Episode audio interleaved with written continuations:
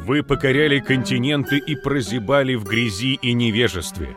Совершали невероятные подвиги и страшные злодеяния. Вы фактически создали эту цивилизацию, но вообще не существовали.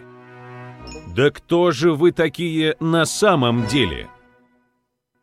Мечты о великих предках.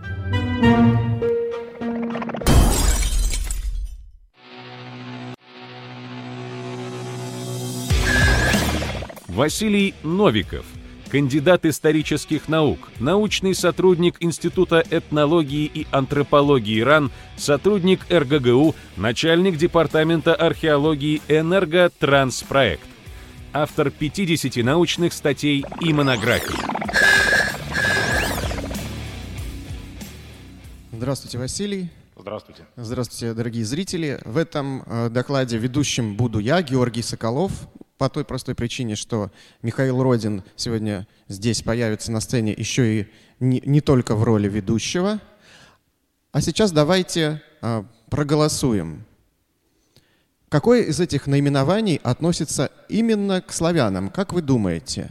Русь, викинги, странное слово «ассакалиба», «нардманы», «рос» и «ар-русия». Перейдите, пожалуйста, по ссылке, которая сейчас появится в чате. А вас, э, Василий, я хочу спросить. Э, всем известно, что, э, что Ярослав, дочь Ярослава стала английской, ой, французской королевой, а Владимир Мономах взял в жены английскую принцессу. Но почему в повести временных лет об этом нет ни слова? Это очень хороший и сложный вопрос. И э, правда лежит в том, что повесть временных лет, как и летописные источники, имеет очень э, особый характер. Мы об этом обязательно поговорим, потому что это касается непосредственно темы доклада. Ну, мое выступление, безусловно, вызовет бурю негодования э, и критики с разных сторон, но мы все-таки попробуем разобраться в вопросе, пытались ли немцы испортить историю славян, каким образом это связано с призванием варягов на Русь.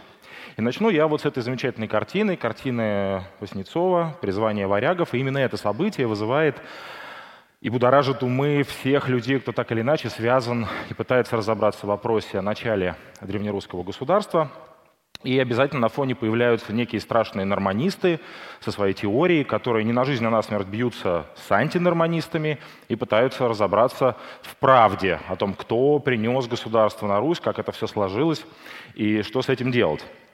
Ну, а, прежде чем а, разбираться в этом вопросе, я напомню, что речь идет, конечно, об эпохе викингов. Эпоха викингов, она связана, ее начало с 793 годом а, разорения монастыря Лендисфарм, и ее конец приходится на 1066 год. Это битва на мосту Стэнфорд-Бридж, где э, войска Харальда Сурового потерпели поражение. И э, вот на слайде можно посмотреть отличительные признаки эпохи викингов. И один из них — это как раз возникновение трансконтинентальной торговли, связан с территорией Восточной Европы. Э, в 8-9 веке э, выходцы из Скандинавии осваивают и формируют эти торговые пути. Один путь на восток, один путь из Скандинавии в Константинополь. Все это проходит через, через территорию лесной зоны Восточной Европы, и славянские племена, финно-угорские племена включаются в такой очень интересный процесс, который завершился формированием государственности и э, привел к образованию собственной династии Рюриковичей. Но вроде очень простая история, а как это связано с норманами, с нормандской теорией в целом. А, итак, кто такие норманисты, антинорманисты? Вообще, э, теория появилась в середине XVIII века. Немецкие ученые, которые, между прочим, сыграли не последнюю роль в становлении и российской археологии и истории, э, это Байер, Миллер и Шлецер, они э, выдвинули несколько тезисов, которые заключались в следующем. То есть варяги, которых призвали на Русь, это скандинавы, Династия Рюриковичей — это скандинавская династия, и даже в конце появился тезис о том, что вообще славяне до прихода скандинавов никакой государственности не знали. А, Все это должно было быть озвучено в речи Миллера, такой основополагающий документ нормандской теории в 1749 году, о происхождении народа и имени российского. И Сразу это вызвало резкую критику. Первым э, критиком и первым антинорманистом можно назвать Михаила Васильевича Ломоносова, который сказал, что нет, русы, Русь — это славяне. И всякий, кто пытается э, заниматься этим вопросом, вынужденно сталкивается вот с этой теорией и с дискуссией вокруг нее. Э, я попытался выбрать несколько мифов, которые связаны с самой нормандской теорией, но в основном мы поговорим о том, что мы знаем вообще об истории призвания варягов, о Руси и о том, как складывалась государственность, опираясь на современные данные, современные научные данные. И если э, выбирать, то вот несколько мифов, они на экране. Первый миф непосредственно с нормандской теорией, все остальное непосредственно уже с Руси. Давайте перейдем к нашему первому мифу, который звучит, что нормандская теория — это актуальный предмет дискуссии для исследователей эпохи образования древнерусского государства. Так ли это? На самом деле сейчас а, я бы сказал, что нормандская теория имеет отношение скорее к становлению историографии науки, то есть к процессу а, развития исторического знания. Она сформировалась ну, где-то в середине XVIII века. Да? Историки, которые занимались ей, и противники ее опирались на неполные переводные тексты. То есть у них не было данных перевода арабских текстов, корректных переводов летописных источников, западноевропейских. Они опирались на очень узкий, узкую группу доступных им тогда данных и источников, западноевропейских и а, летописи. А данные лингвистики и тем паче археологии были им ну, недоступны. Вообще сама теория появилась как оправдание или объяснение сближения России и Германии в 17 веке, в 30-е годы 17 века. И дальше она стала такой разменной монетой, жертвой э, и скорее относится к вопросу пропаганды. То ее возвеличивали, то говорили, нет ничего в этом страшного, что пришли варяги, там какие-то пришельцы что-то сделали с государственностью вместе. Почему нет? Э, то она становилась э, изгоем, когда говорили о том, что ну как это, какие-то пришельцы куда-то пришли и что-то нам сделали. Такого быть не может. И э, не, как бы в целом, если говорить, эта теория в настоящее время к дискуссии о там, истории 8-11 веков, о государственности, ну, прямого отношения уже, конечно, не имеет. Она больше в области а, историографии. Но некоторые позиции в части какой-то нашли свое подтверждение и а, ну, были дополнены другими источниками. И вот об этом мы тоже сегодня поговорим. Давайте сначала разберемся с очень важным вопросом. Это с терминологией. Я уже употреблял термин «викинги», «варяги», «норманы» даже у меня прозвучали. Давайте разберемся все-таки, что это. Итак, кто такие викинги, варяги и норманы? А, викинги. В скандинавской традиции викинги, это звучит как викингер, ну, простят меня лингвисты и э, знатоки скандинавских языков, как я читаю. Викинг — это участник некого морского похода. То есть это свободный человек, а в свободное время он занимается там, земледелием, еще чем-то, он свободный бонд, и в какой-то момент с своими товарищами он садится на корабль и отправляется в военный поход, или в морской поход, или в торговый поход, или это все вместе одно и то же, и военный, и торговый, и грабительский. А, есть э, термин, который называется норманы. Что такое норманы? Норманы — это э, термин этнический. Таким образом называли в основном в западноевропейских источниках выходцев из Скандинавии, которые приходили грабить там Англию и другие территории. А, то есть он больше имеет этнический характер. Ну, хороший пример. А, например, а, в английской литургии в связи с большим количеством набегов викингов, то есть они от них очень сильно пострадали, они внесли свои изменения и э, написали, что вот э, от неистовства норманов спаси нас Господи. А что такое варяги? Варяги — это сложный термин. Варяги э, в скандинавской традиции, вообще он использовался и в скандинавской, и в византийской традиции, в источниках. Это сложный термин, который э, с точки зрения скандинава представляет людей, которые отправились на службу византийского императора. Иногда, ну то есть это уже во второй половине X века, они входили в так называемый варяжский корпус. Это личная гвардия э, императора. И вот эти вот варенги, они были связаны с какой-то профессиональной деятельностью. То есть а, но при этом были выходцы из Скандинавии. А варяги в русских летописях претерпели определенную ну, эволюцию. То есть вообще в базе это всегда люди из Скандинавии, которые пришли не просто так, а пришли с какой-то профессиональной задачей. Они э, пришли с целью быть наемниками, то есть наниматься в войско. И мы это очень хорошо прослеживаем на очень долгом периоде времени и в разных источниках. То есть, ну, э, в качестве э, варягов наемной дружины, которая была в составе княжеского войска, они упоминаются в 1043 году последний раз.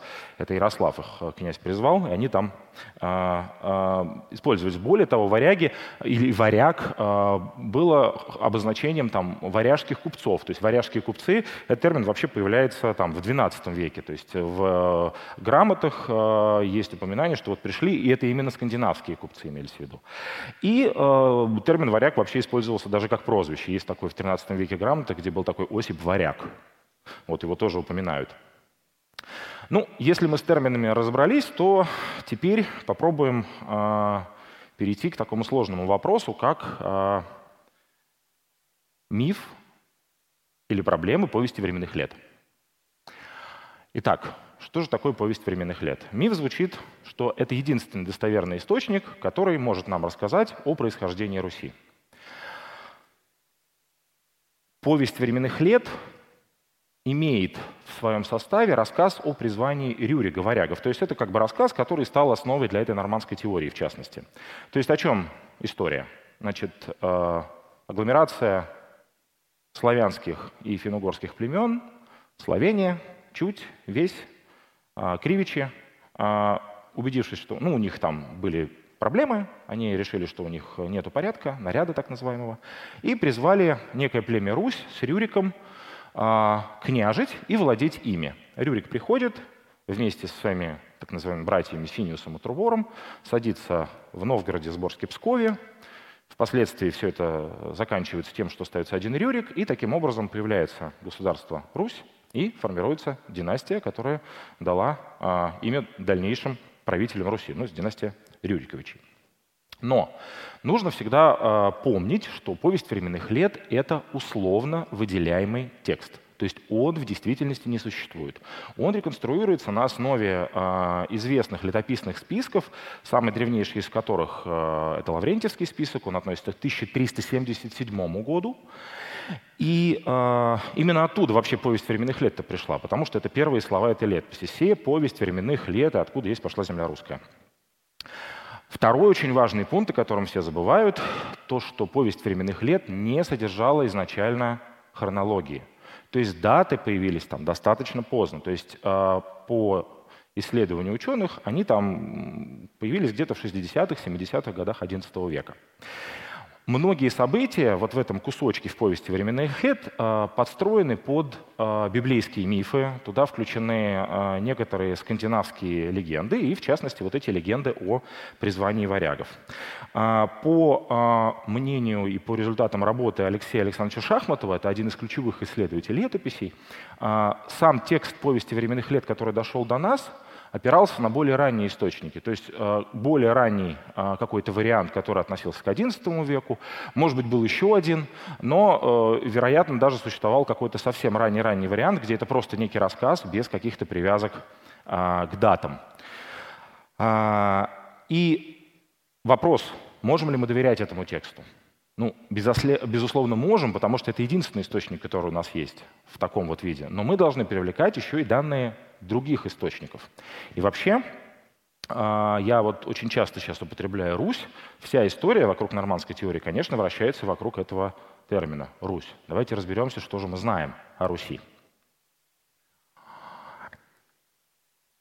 Русь.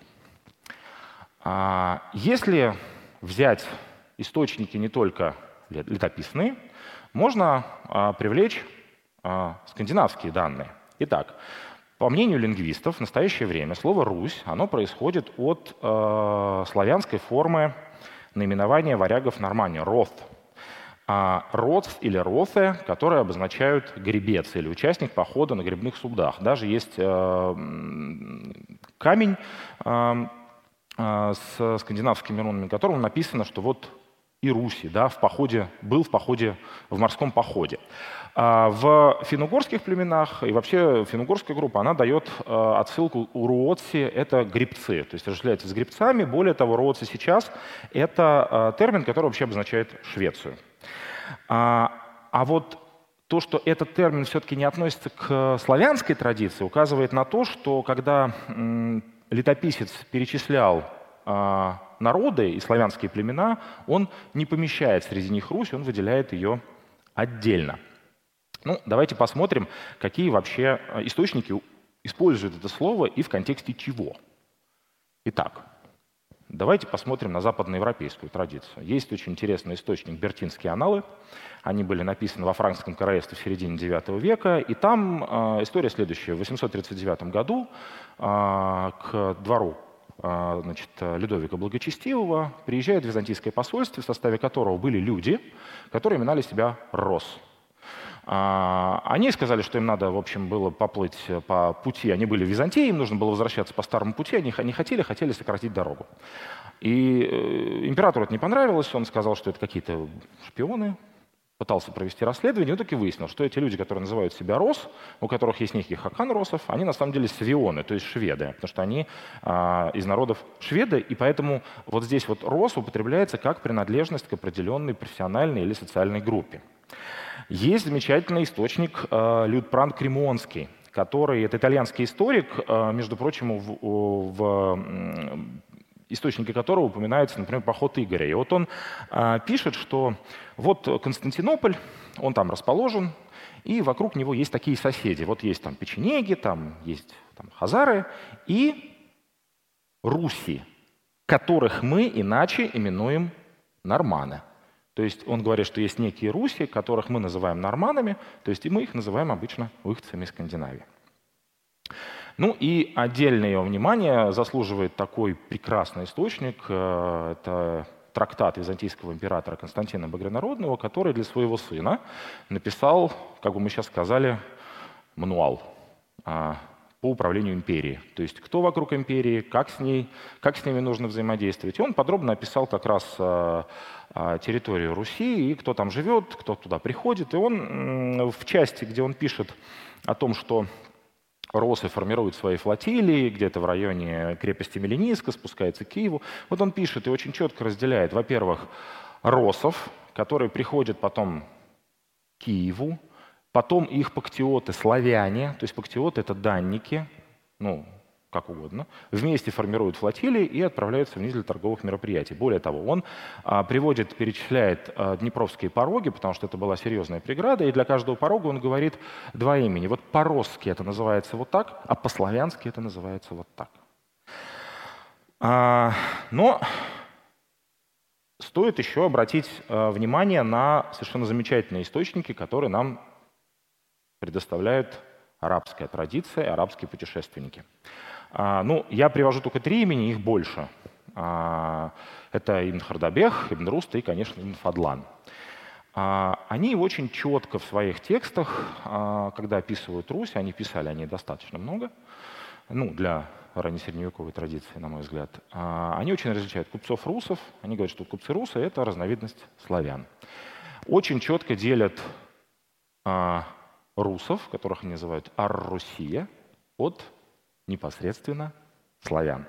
говорят о том, что они приходят к славянам на кораблях, грабят их, торгуют с ними, описывают их традиции. И самое интересное — это описание Имтфадлана. Имтфадлан, он вообще уникальный источник и для истории, и для археологии, потому что он очень подробно описал а, погребальную традицию, связанную с похоронами знатного руса, которая связан именно с кораблем, с целой серией мероприятий. Очень интересный источник. Но здесь опять пробрасывается такой мостик между русами кораблями, гребцами и теми терминами, которые использовались а, и для самого названия, и э, в интерпретации других народов. То есть это все как бы единое такое объяснение этого термина.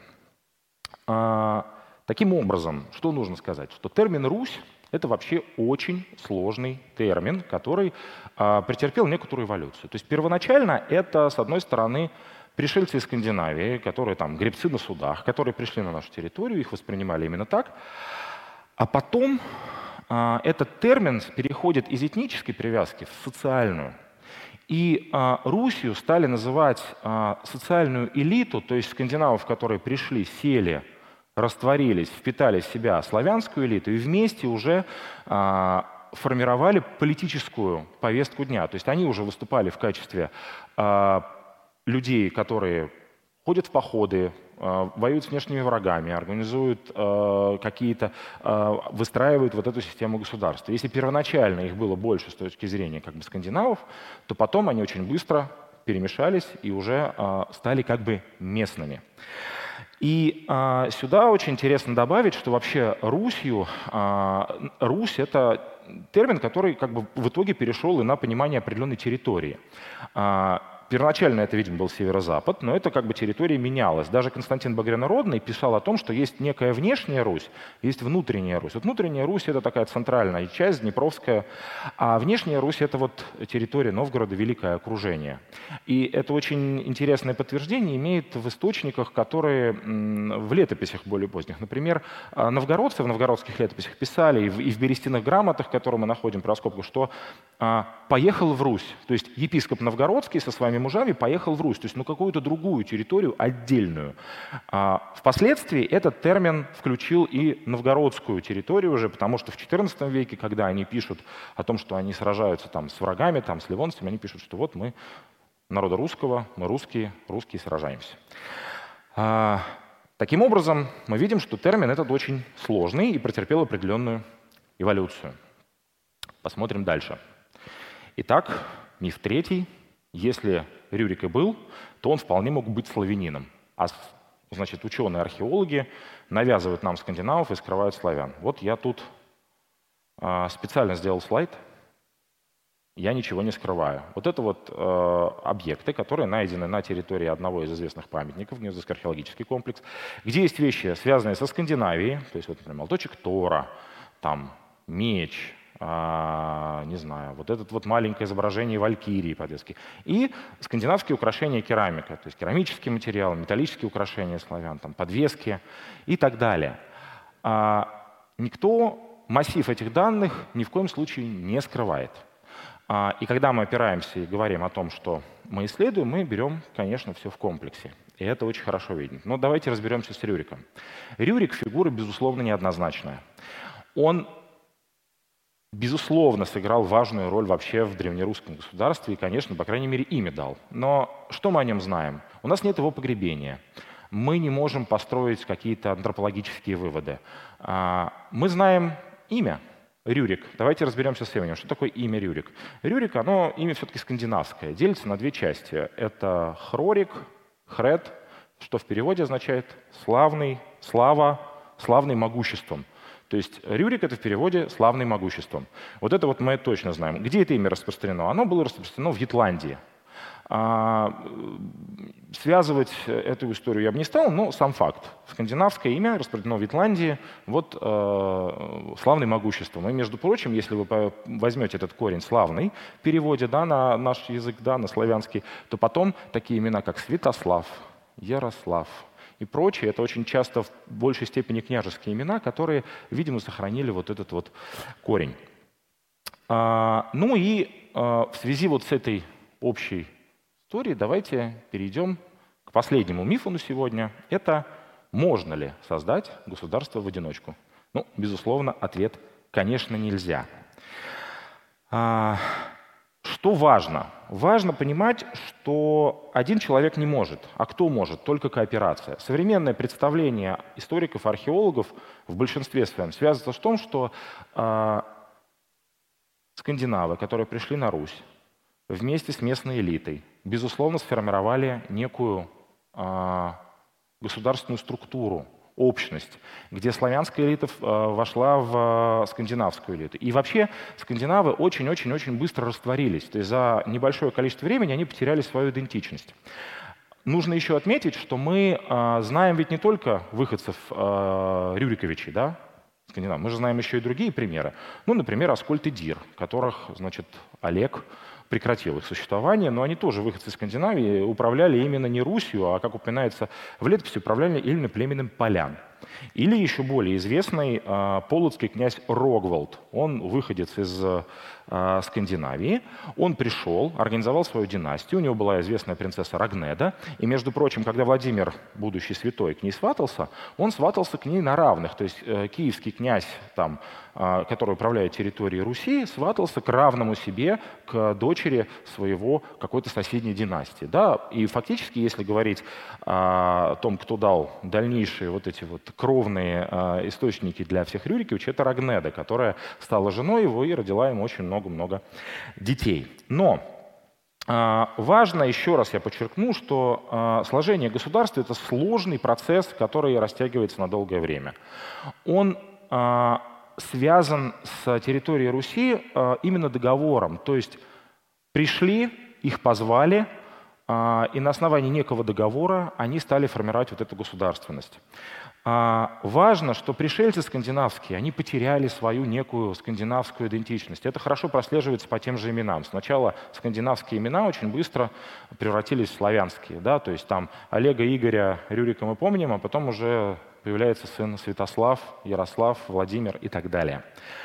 И а, нужно понимать, что почему-то в слове «позвали» а, кто-то видит негатив – и некое унижение. А на самом деле это совсем не так, потому что позвали и договорились. Это договор. Именно на основе договора и кооперации можно построить единое государство. И в этом нет ничего позорного. А, ну, в заключение давайте все-таки пройдемся по выводам. Итак, наши выводы о мифах. Пять мифов. Нормандская теория все-таки у нас не является продуктом а, современной научной дискуссии, только незначительные ее элементы могут туда включаться. А, и она не отражает современное состояние вот этого исследования вопроса. Повесть временных лет — это сложный документ, условно выделяемый текст с условной хронологией, который требует использования и других источников — арабских, западноевропейских, византийских, в сравнении. А, и тогда можно построить даже на этом небольшом объеме данных некую базовую картину, но с привлечением еще и данных археологии и, безусловно, лингвистики. Миф третий. Личность Рюрика легендарна, но то, что мы знаем, она точно имеет скандинавское происхождение, как его имя. И мы знаем, что на территории э, Руси были и другие скандинавские династии. Но это не значит, что эти люди были скандинавами в финальном своем развитии. Они стали местными, стали своими и работали не в наших этнических проблемах, там, выходец из Скандинавии, а работали в парадигме свой-чужой. Они были уже местными, и эта территория была а, их, и они вместе со славянским населением и со славянской элитой строили государственность.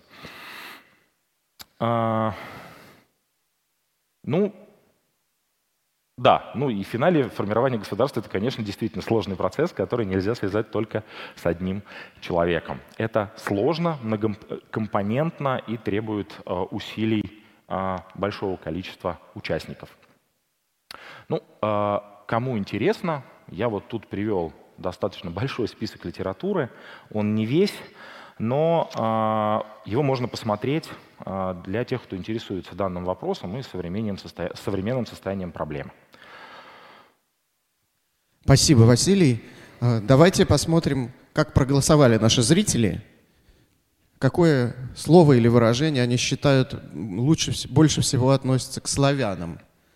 Ага, рос. Как вы это прокомментируете, Василий? Ну, э, э, безусловно, то есть, если голосовать в ходе моего доклада, можно было понять, что Рос и Ар-Русия, и Русь — это сложный термин, который на первоначальном этапе все-таки а, обрисовывал скандинавских пришельцев, а когда он стал а, термином, связанным уже с территорией как бы, России, восточной вот, э, европейской части лесной зоны, это уже а, термин, который объединял и скандинавских пришельцев, и славянскую элиту. А вот чистый термин, который связан именно со славянами, это термин ассакалиба, потому что именно этим термином арабские путешественники обрисовывали именно славян, они их так называли, и говорили, что вот есть Ар-Русия, Рос, а есть Ас-Соколиба, славяне. Так что ответ 70, э, вот, который у нас 77 человек проголосовали, он более корректный в этой ситуации. Но все-таки второе место занял этот да. термин. У нас да. очень эрудир, эрудированная аудитория. аудитория. Но сейчас начнется, пожалуй, самая сложная часть вашего выступления, потому что на сцену приглашается... Готовы ли вы ответить за свои слова? На сцене вредный оппонент. Михаил Родин, главный редактор журнала «Прошлое», ведущий программ э, «История конфликтов» и «Родина слонов». Я оставляю вас на 10 минут. Спасибо, Георгий. А, добрый день, Василий. Здравствуйте, Михаил. Очень странно было, э, я буду вредничать, да? Очень странно было от археолога слушать доклад в большей степени построенный на лингвистике, поэтому я хочу в большей степени вернуться к основной специальности докладчика и поговорить об археологии. А, тут есть такая еще, кстати, замечательная особенность, что, насколько я знаю, ни одного современного, во всяком случае, я не знаю ни одного а, современного археолога, который был бы антинорманистом. Последний, если память не изменяет, был Авдусин. И тот вроде бы как сменил свою точку зрения не, в конце. Есть, есть, есть. Есть? Есть. есть. А, Насколько я знаю, археологическую точку зрения, она заключается в том, что э, как раз археология очень четко доказывает присутствие норманов на русской территории, на территории современной России, э, особенно в эпоху создания государства. И мне это кажется очень странным, потому что, с одной стороны, тут есть некоторая двоякость такая. С одной стороны, археологи постоянно говорят о том, что материальная культура э, точнее археологическая культура, не равно этнос, не равно народ, и нужно очень аккуратно относиться к этому термину. А с другой стороны, те же самые археологи говорят, что ну вот же у нас есть скандинавские находки, значит у нас есть скандинавы. Как с этим быть? А, к первой части вопроса вступления. Ну, я весь доклад рассказывал, что нет антинорманистов, а норманистов. Есть современные данные об исследовании. Я нормандскую теорию, понимаете, а вы Михаил, опять нас, значит, в норманисты, значит, э, э, записываете. Хорошо, э, пусть даже так. Это, Нет, было, это, это, это, это была уловка, вы на нее не купились, Василий. Давайте ответим на вопрос. Во-первых, да, действительно, есть такое мнение, я его часто встречаю, и в разговорах, которые приезжают там в экспедицию, к нам люди фигурируют, но отвечу так. Конечно, мы не базируемся на основании только находок, на выводах о том, что присутствует скандинавский субстрат, там, скандинавский элемент, скандинавская культура. Это совокупность. Это мы сейчас, когда уже что-то достали, там фибулу кусочек достали, сказали, о, там скандинавский. Но вообще это в комплексе изначально.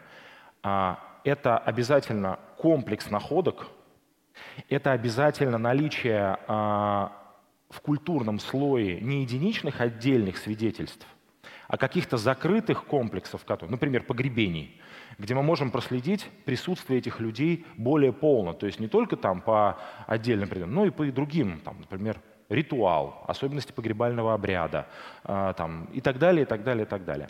Ну а... вот тут, кстати, про погребение упомянули.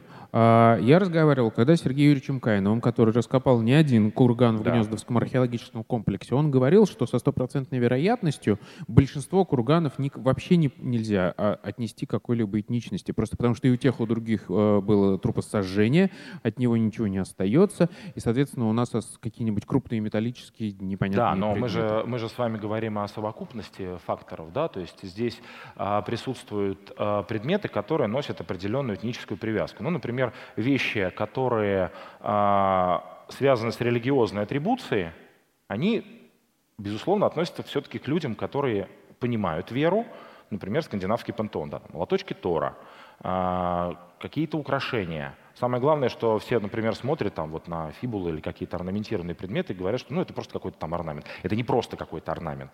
В этом орнаменте зашит сюжет и э, набор определенных символов, животных, образов, там, хтонических символов, которые связаны именно с верованием. Не стала бы славянская женщина носить скандинавские фибулы, потому что Бог знает, что это может себе навлечь. Более того, у нас же есть еще и скандинавский, э, славянский материал – то есть и у нас есть примеры погребений, и вы тоже об этом прекрасно знаете, где э, встречаются скандинавские вещи и славянские вещи вместе.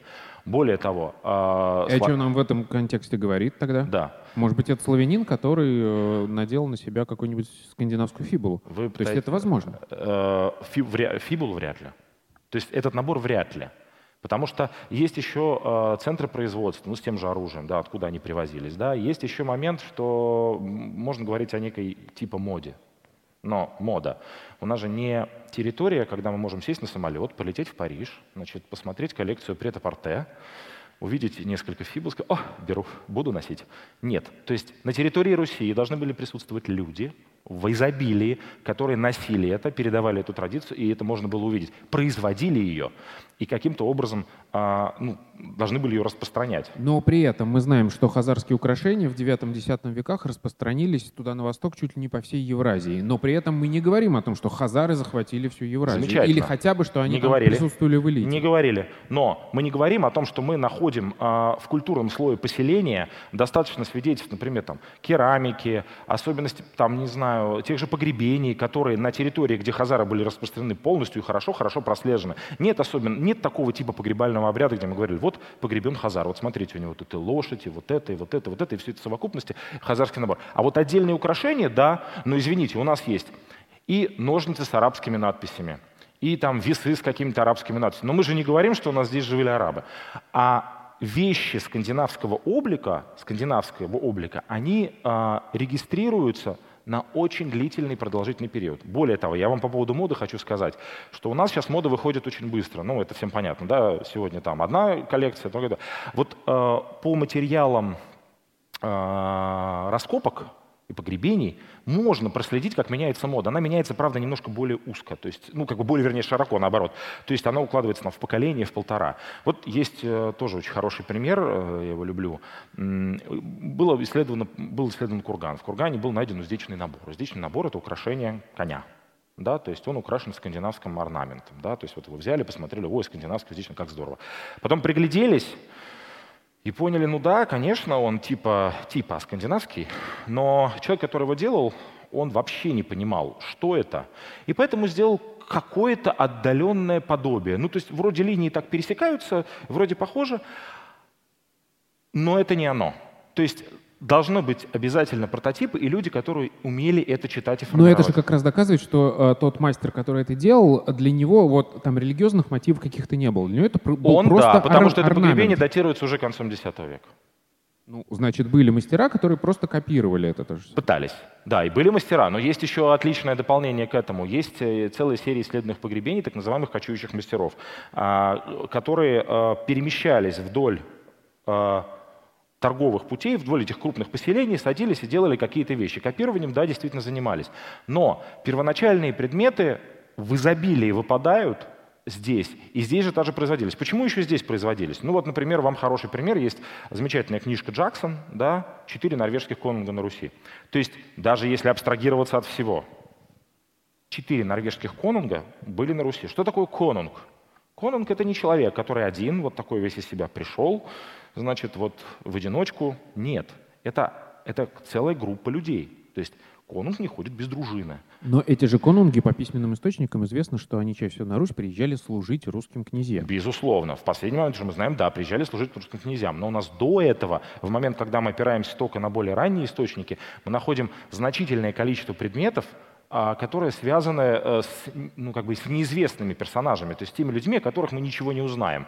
Там, те же большие курганы, вот хороший пример, да, большие курганы. Мы же не знаем имен погребенных там, но это элитарные погребения, которые насыщены не только скандинавскими предметами, но и особенностями погребального обряда, которые перекликаются со Скандинавией. И примерно такая же история вот в могильнике Кильдере, который мы наблюдаем, которая рядом находится с Хирсонесом. Там точно вроде бы как жили совершенно кочевники, но они наполнены напрочь римской атрибутикой, римскими предметами. Римские Но никто не говорит, что там жили римляне. Да, дело в том, что там есть еще дополнительные возможности проверить еще и антропологию. Там есть возможности получить данные по э, ДНК, и там можно посмотреть погребальный обряд. Я еще раз опираюсь, все-таки погребальный обряд и традиции, данные, набранные в археологии, они, э, этот вывод делается в комплексе, то есть ничего не делается по одному предмету. И когда люди разбирают, я уж не знаю этот конкретно этот могильник, я не буду о нем говорить, но я уверен, что когда они его разбирают, они смотрят, что вот есть могильник, есть поселение, есть совокупность вещей. Поселения нет. Отлично, поселения нет. Значит, э, хотя у них есть поселение, ну есть же другие соседние поселения, которые можно привлечь.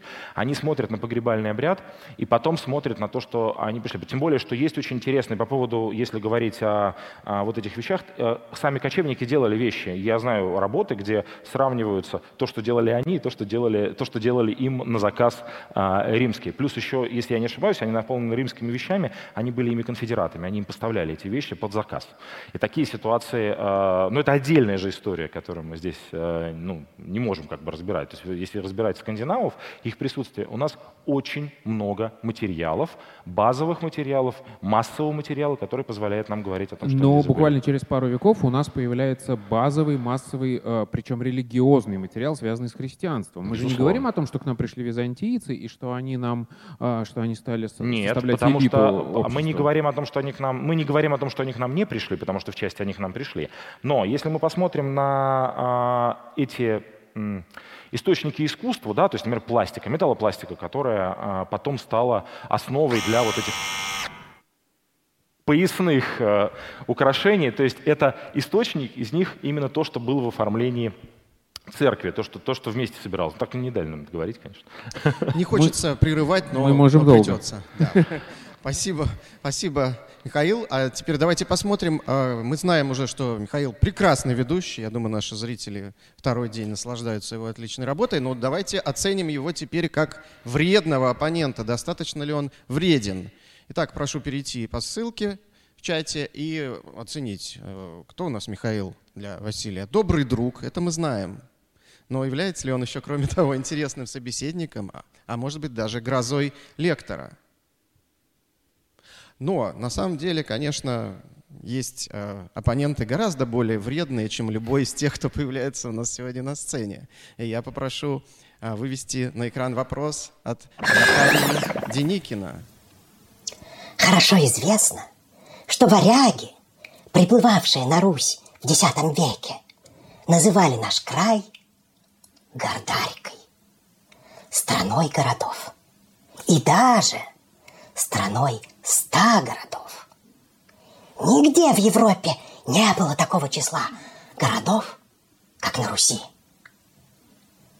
Да не нужны нам какие-то заморские менеджеры, чтобы создать свое исконно славянское, русское государство. Ну что, Василий, есть что ответить Захарии? А, да, ответить есть что. Я думаю, что этот вопрос, может быть, э, э, такой частично миф, он появился из э, одного источника, о котором я не стал упоминать сегодня, но вот пришлось к слову. Был такой баварский географ во второй половине IX века, который сделал описание целой серии ну, стран и написал, что вот там столько-то городов, такие-то названия. И в частности, вот у него есть запись про Русь. Запись очень короткая. 100 городов Русь. Ну, что это за города? Ну, э, значит, давайте разберемся. Вообще, э, скандинавы, действительно, территорию Восточной Европы, вот лесную зону, где были эти торговые пути, там на восток, э, там в Константинополь, называли Гардер. А, я намеренно не употребляю гардарики, потому что гардер — это более ранний термин. То есть гардарики, по мнению историков и лингвистов, он появляется несколько позже. Он появляется там уже в XI веке. Изначально подавляющее упоминание — это именно гардер. Вот гардер в переводе имеет там серию значений. То есть гардер — это и ограда, это и укрепление, это и хутор — и скандинавы, в частности, придумывают для территории Руси ну, серию названий, которые связывают с какими-то пунктами. Ну, Хольмгард — это Новгород Великий, или там Кенноград, Киев. Ну и, конечно, Константинополь, Миклогард. Ну, то есть фактически, если брать, это не, нечто укрепленное, нечто огороженное, а, но никак не город в нашем представлении. О чем а, можно м, говорить вообще в древнерусском? Град и город, это тоже можно использовать. Ну, как бы первоначально град и город — это не мегаполисы огромные, которые, значит, э, населяются людьми, машинами и в нашем современном представлении. Это а, территория с поселений с, с каким-то образом огороженная. То есть это э, территория огороженных поселений. По поводу количества без проблем. А если опираться на данные археологии, а, можно посмотреть площади этих поселений, их достаточно исследовано, и посмотреть их количество. Фактически каждый дневной переход а, вдоль речных путей, этих торговых, так или иначе присутствует поселение, которое связано именно с этим периодом. Поэтому увидеть 100 огороженных поселений или э, поселений со стенами в каком-то виде, да, вполне возможно. Но город все-таки это несколько больше. Ну что ж, Захария, если вы нас сейчас смотрите, напишите, пожалуйста, в чате, устроил ли вас ответ, убедил ли вас ответ Василия. Ну, возможно, что ваше мнение немножко изменилось. А теперь мы переходим к вопросам от наших зрителей. И Надежда Лаптева спрашивает, почему последние археологические и не только открытия так мало известны в широких массах? Ну, э, это не совсем так. А, благодаря таким площадкам, как антропогенез, а, таким людям, как Михаил Родин, а, научным институциям, там, Институт археологии, отдельным экспедициям, которые публикуют, ну, там, например, Гнездовская археологическая экспедиция, или Усвяты, или Новгородская археологическая экспедиция. Огромное количество материалов публикуется, ну, практически в моменте обнаружения. А, более того, сейчас а, ученые поставили себе такую задачу, ну многие, а, и выкладывается большое количество литературы. Ну, есть раз, разные ресурсы, я не знаю, можно ли их рекламировать, там как бы, ну, можно погуглить, посмотреть и найти научные ресурсы, где выкладываются литература, выкладываются книги, библиотеки. Есть примеры онлайн-дневников археологов, которые постоянно выкладывают каждый день что-то новое. Ну, то есть, конечно, таким образом, наверное, пытаются что-то скрыть, но не похоже. А, поэтому этот массив данных, он, а, во-первых, он ширится, а, и я думаю, что при определенной задаче, если посмотреть внимательно, кто где работает и кто где копает, можно найти этот э, материал ну, в интернете, скажем так. Э, это достаточно доступная информация. Спасибо. Константин Ступин спрашивает, почему в школе историю славян изучают с 862 года? Что было с ними до того? Какие есть на эту тему хорошие книги и фильмы? Ну, фильмов не назову хороших на эту тему. Неужели все плохие или их вообще нет? Нет, они есть, э, но они как бы не совсем отражают, мне кажется, э, ну, как бы историческую реальность. Да? Не буду называть название, а то вдруг э, лишняя реклама. Но э, почему изучают в школе? Ну, вы знаете, школьная программа, она достаточно насыщена, поэтому, ну, как бы сжата. Но это не значит, что историю славян никто не изучает, это запрошенная тема. Нет, это не так. Огромное количество информации есть, например, в институте, там, на исторических факультетах, где-то это можно послушать. Есть прекрасные исследователи в Санкт-Петербурге, в Москве, которые читают отдельные лекции по истории славян славян. И мы знаем о них достаточно. Как раз про лесную зону э, славянскую, вот это расселение в VI-VII веке. У нас есть и письменные источники кое-какие об этом. Э, у нас есть огромное количество, большое количество экспедиций и публикаций на этот счет. Это опять-таки, ну, интернет вам в помощь, это не, не, не секрет. Ну, я не знаю, стоит ли называть имена, фамилии там, и данные, но это можно все найти, э, изучают, но просто в школьную программу это, наверное, так комплексно не входит. Алексей Чернышов из Солнечногорска спрашивает. Помню, в пятом-шестом классе, год 2014, в учебнике истории прочитал заметку, что античные авторы все же что-то писали про славян. Например, что славяне живут в небольших поселениях, являются гостеприимными и красивыми людьми, но в случае опасности не дадут себя в обиду. А, совершенно верно. Есть корпус э, античных источников, которые используются для реконструкции истории формирования так называемого этногенеза славян. Этногенез славян — это в процесс складывания славян, потому что мы, э, славянская общность, она гораздо шире, чем территория Восточной Европы, о которой мы сегодня говорили. То есть славяне и в Польше, и в Чехии, и в Словакии. И их э, источник их формирования относится к более раннему времени. То есть э, это там века уже там до нашей эры, скажем так, наш, ну, нашей эры. Но это не славяне. То есть чистых славян Восточной Европы мы фиксируем там 6 века. Но у нас есть свидетельства о том, которые описывают, что славяне не только там гостеприимные и добрые, а действительно вот э, по поводу, а, почему, например, на Руси все сформировалось, скорее всего, по причине договора. Потому что славяне, как известно по источникам, они не сильны в открытом сражении, но они сильны партизанской войной. То есть вооружены они щитами, копьями и луками со стрелами. И если мы говорим о том, что а, какая-то даже очень сильная группа военизированных личностей придет сюда и попытается их ну, каким-то образом угнетать или попытается насильно насадить им какую-то государственность, то, конечно, это можно разорить одно поселение из этих ста, второе маленькое поселение, третье маленькое поселение, но на четвертом, на повороте реки, потому что перемещаться-то можно было в основном по рекам, тебя будет ждать хорошая засада из луков и стрел, и независимо от того, как ты вооружен там, в кольчугу, в щит и шлем, судьба твоя будет, конечно, незавидна. Поэтому мы не говорим о том, что у нас здесь был договор, и они как бы договорились о том, как они будут этим заниматься и формировать эту государственность. Спасибо. Кирилл из Санкт-Петербурга спрашивает, как вам кажется, появятся ли лет через 500 какие-нибудь антиголландисты, которые будут утверждать, что не ездил Петр в Голландию и нечему им было его научить?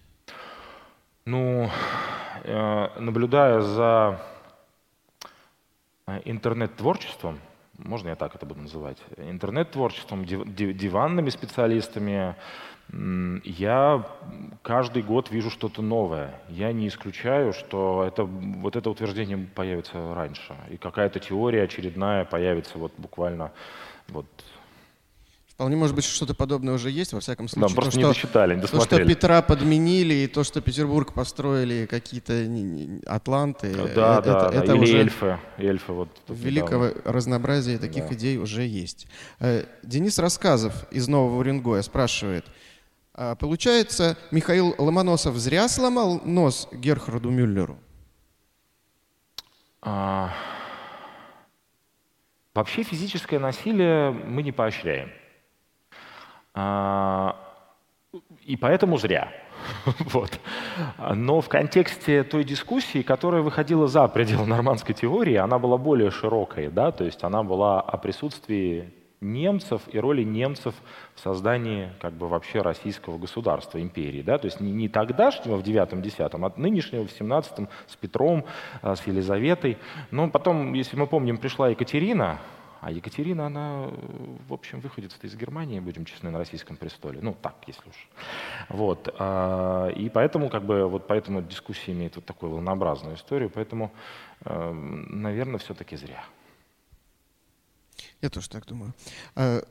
Сайбир спрашивает, можете ли вы привести примеры захоронений смешанного обряда, где бы прослеживались элементы и скандинавской, и славянской культуры?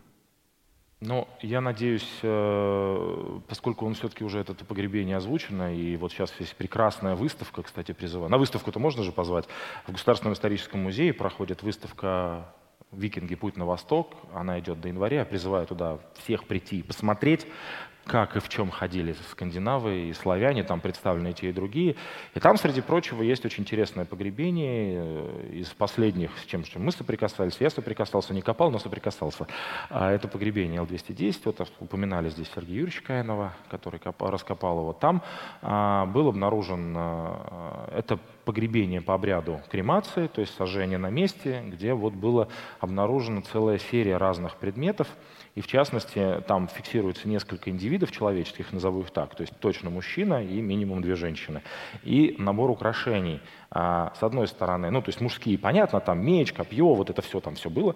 Вот, мужчину мы не трогаем. Он был э, скандинав, у него был скандинавский уздечный набор, очень красивый, у него был там красивый скандинавский меч, там копье, ну то есть прям все прекрасно. И же, и же набор женских украшений, связанных именно скандинавских женских украшений, и набор славянских украшений женских. Ну, э, если почитаем Иван Фадлана, там есть э, описание о том, как попадали туда вот эти барышни, то есть иногда добровольно, иногда добровольно принудительно, тут по всяким не будем опираться, почитайте Ибн Фадлана, получите удовольствие. Вот. Но вот э, пример такого погребения, в частности сожжения, где присутствуют и те, и другие в одном месте. Или э, любые раскопки ну, того же Гнездовского поселения, где одновременно встречаются и украшения славянский, вот, который я показывал, и славянская керамика, которая здесь производилась, и скандинавские украшения и а, элементы, связанные уже с какими-то там, а, там поясными наборами там, или скандинавского облика в частности. То есть это вот такие примеры. Но таких примеров достаточно, то есть много, только один из. Спасибо. А, Михаил Сычев спрашивает, а было ли вообще единое древнерусское государство или это конгломерат племенных княжений, просто в большей их части на престолах со, времен, со временем оказались Рюриковичи? А, я думаю, что ну, тут скорее историки, то есть эволюция государственности, но первоначально, как я уже говорил, да, это было, а, ну вот очень хороший пример, это договор а, с Византией, один из, а, который а, говорил о том, что там вот пришли представители Руси, говорят, мы от народа такого-то, там Ингвар, там скандинавскими именами. То есть их было очень много. Этих представителей, элиты, которая пришла в Византию, устроил там маленькую победоносную войну, ну, не очень победоносную, ну, в общем, войну. И вот они подписали договор, и они как бы позиционируют себя как представители элиты разных, видимо, точек поселения. Потом через какое-то время заключается еще один договор уже по другим событиям, и там уже фигурирует, ну, как бы киевский князь. Но при этом мы помним с вами, что тот же киевский князь, вот Владимир, да, он сватался к Рогволду, да. То есть и были земли, которые стали, ну, как бы таким локомотивом объединения, да, включая в себя что-то по, по, по Днепру, там Новгород, там Киев, э, там Смоленск, а были территории в это не включенные. И вот это вот игры престолов, так называемые древнерусские, которые ничем э, по кровавости и по хитросплетениям сюжетов не отличаются от э, известной книжки, они, наверное, и сформировали вот это единое государство. То есть это не в чистом виде славянские племена, это элита, которая пришла на ключевые точки, села там, сформировала ну, как бы вертикаль, и начала вступать в какие-то связи. Потом кто-то примучил других, стал более, так сказать, главным, то есть те, те же Рюриковичи, например, и э, вот как раз сформировали территорию. А дальнейшая история, ну, всем хорошо известна уже, там как бы княжеские распри, древнерусская, Иван Грозный и так далее. Вот так я, наверное, отвечу на этот вопрос. Юлиана Лыжина э, спрашивает, какие есть объективные критерии, кого и когда можно назвать славянами, а кого нет? Объективные критерии. А, вы знаете, я... А, сложный вопрос. Объективными критериями. Вы знаете, я думаю, что а, для объективных критериев есть, скажем так, позиции, которые требуют широкого объяснения. Ну, то есть, что мы знаем о славянах? Славян — это небольшие поселения. Да, что они делали? Как говорят э, исследователи, у них э, было две очень важные вещи. То есть очень красивые женщины и керамика, которые они порабощали всех пришельцев в себя и ассимилировали. А, соответственно, с славянами а, связан определенный круг украшений, определенный круг предметов, очень характерных, керамический материал. А, и, безусловно, как бы население территориальное, оно все-таки в большей степени было именно славянским, ну, как бы его было много просто, потому что это их территория была изначально. Вот. А, плюс есть возможные данные, то есть и в этом направлении ведется работа. Это исследования в области ДНК, в исследовательстве в области антропологии, то есть которые позволяют выделять ну, как бы этих так называемых ну, славян. Ну, не так называемых, а именно славян. Плюс э, у нас есть э, зоны и территории, которые очерчены летописцам, где кто примерно жил. Плюс у нас есть особенности погребального обряда. Вот тут было сказано, что погребальный обряд везде одинаков, но как бы есть нюансы. Например, есть сопки – Сопки — это совершенно другой погребальный обряд, нежели курганы, которые там распространяются там, в 10-11 То есть сопки — это э, вот, типично славянское погребение, местное, оно имеет совершенно свои особенности. Плюс а, даже в повести временных лет есть описание погребального обряда славян, что они делают, а что делают другие. Да? То есть, э, и все-таки по поводу идентичности я вот тут поставил вопрос, потому что ну, в скандинавском погребальном обряде побогаче а, материальной культуры все-таки, нежели в славянском. Изначально базовый славянский курган, они ну, не такие богатые, все-таки по металлическим предметам. Это очень важный момент, я сейчас сказал, я хотел его тоже подчеркнуть. В археологии есть нюанс с металлом и органикой, мы знаем, да? Органику мы где можем хорошо посмотреть? Например, раскопки Новгорода Великого. Там большое количество органических материалов, которые являются продуктом местных мастеров. И там и керамика, и веревки, и изделия из дерева. И, а мы э, очень часто, конечно, становимся заложниками того, что мы видим в основном металл, который до нас доходит.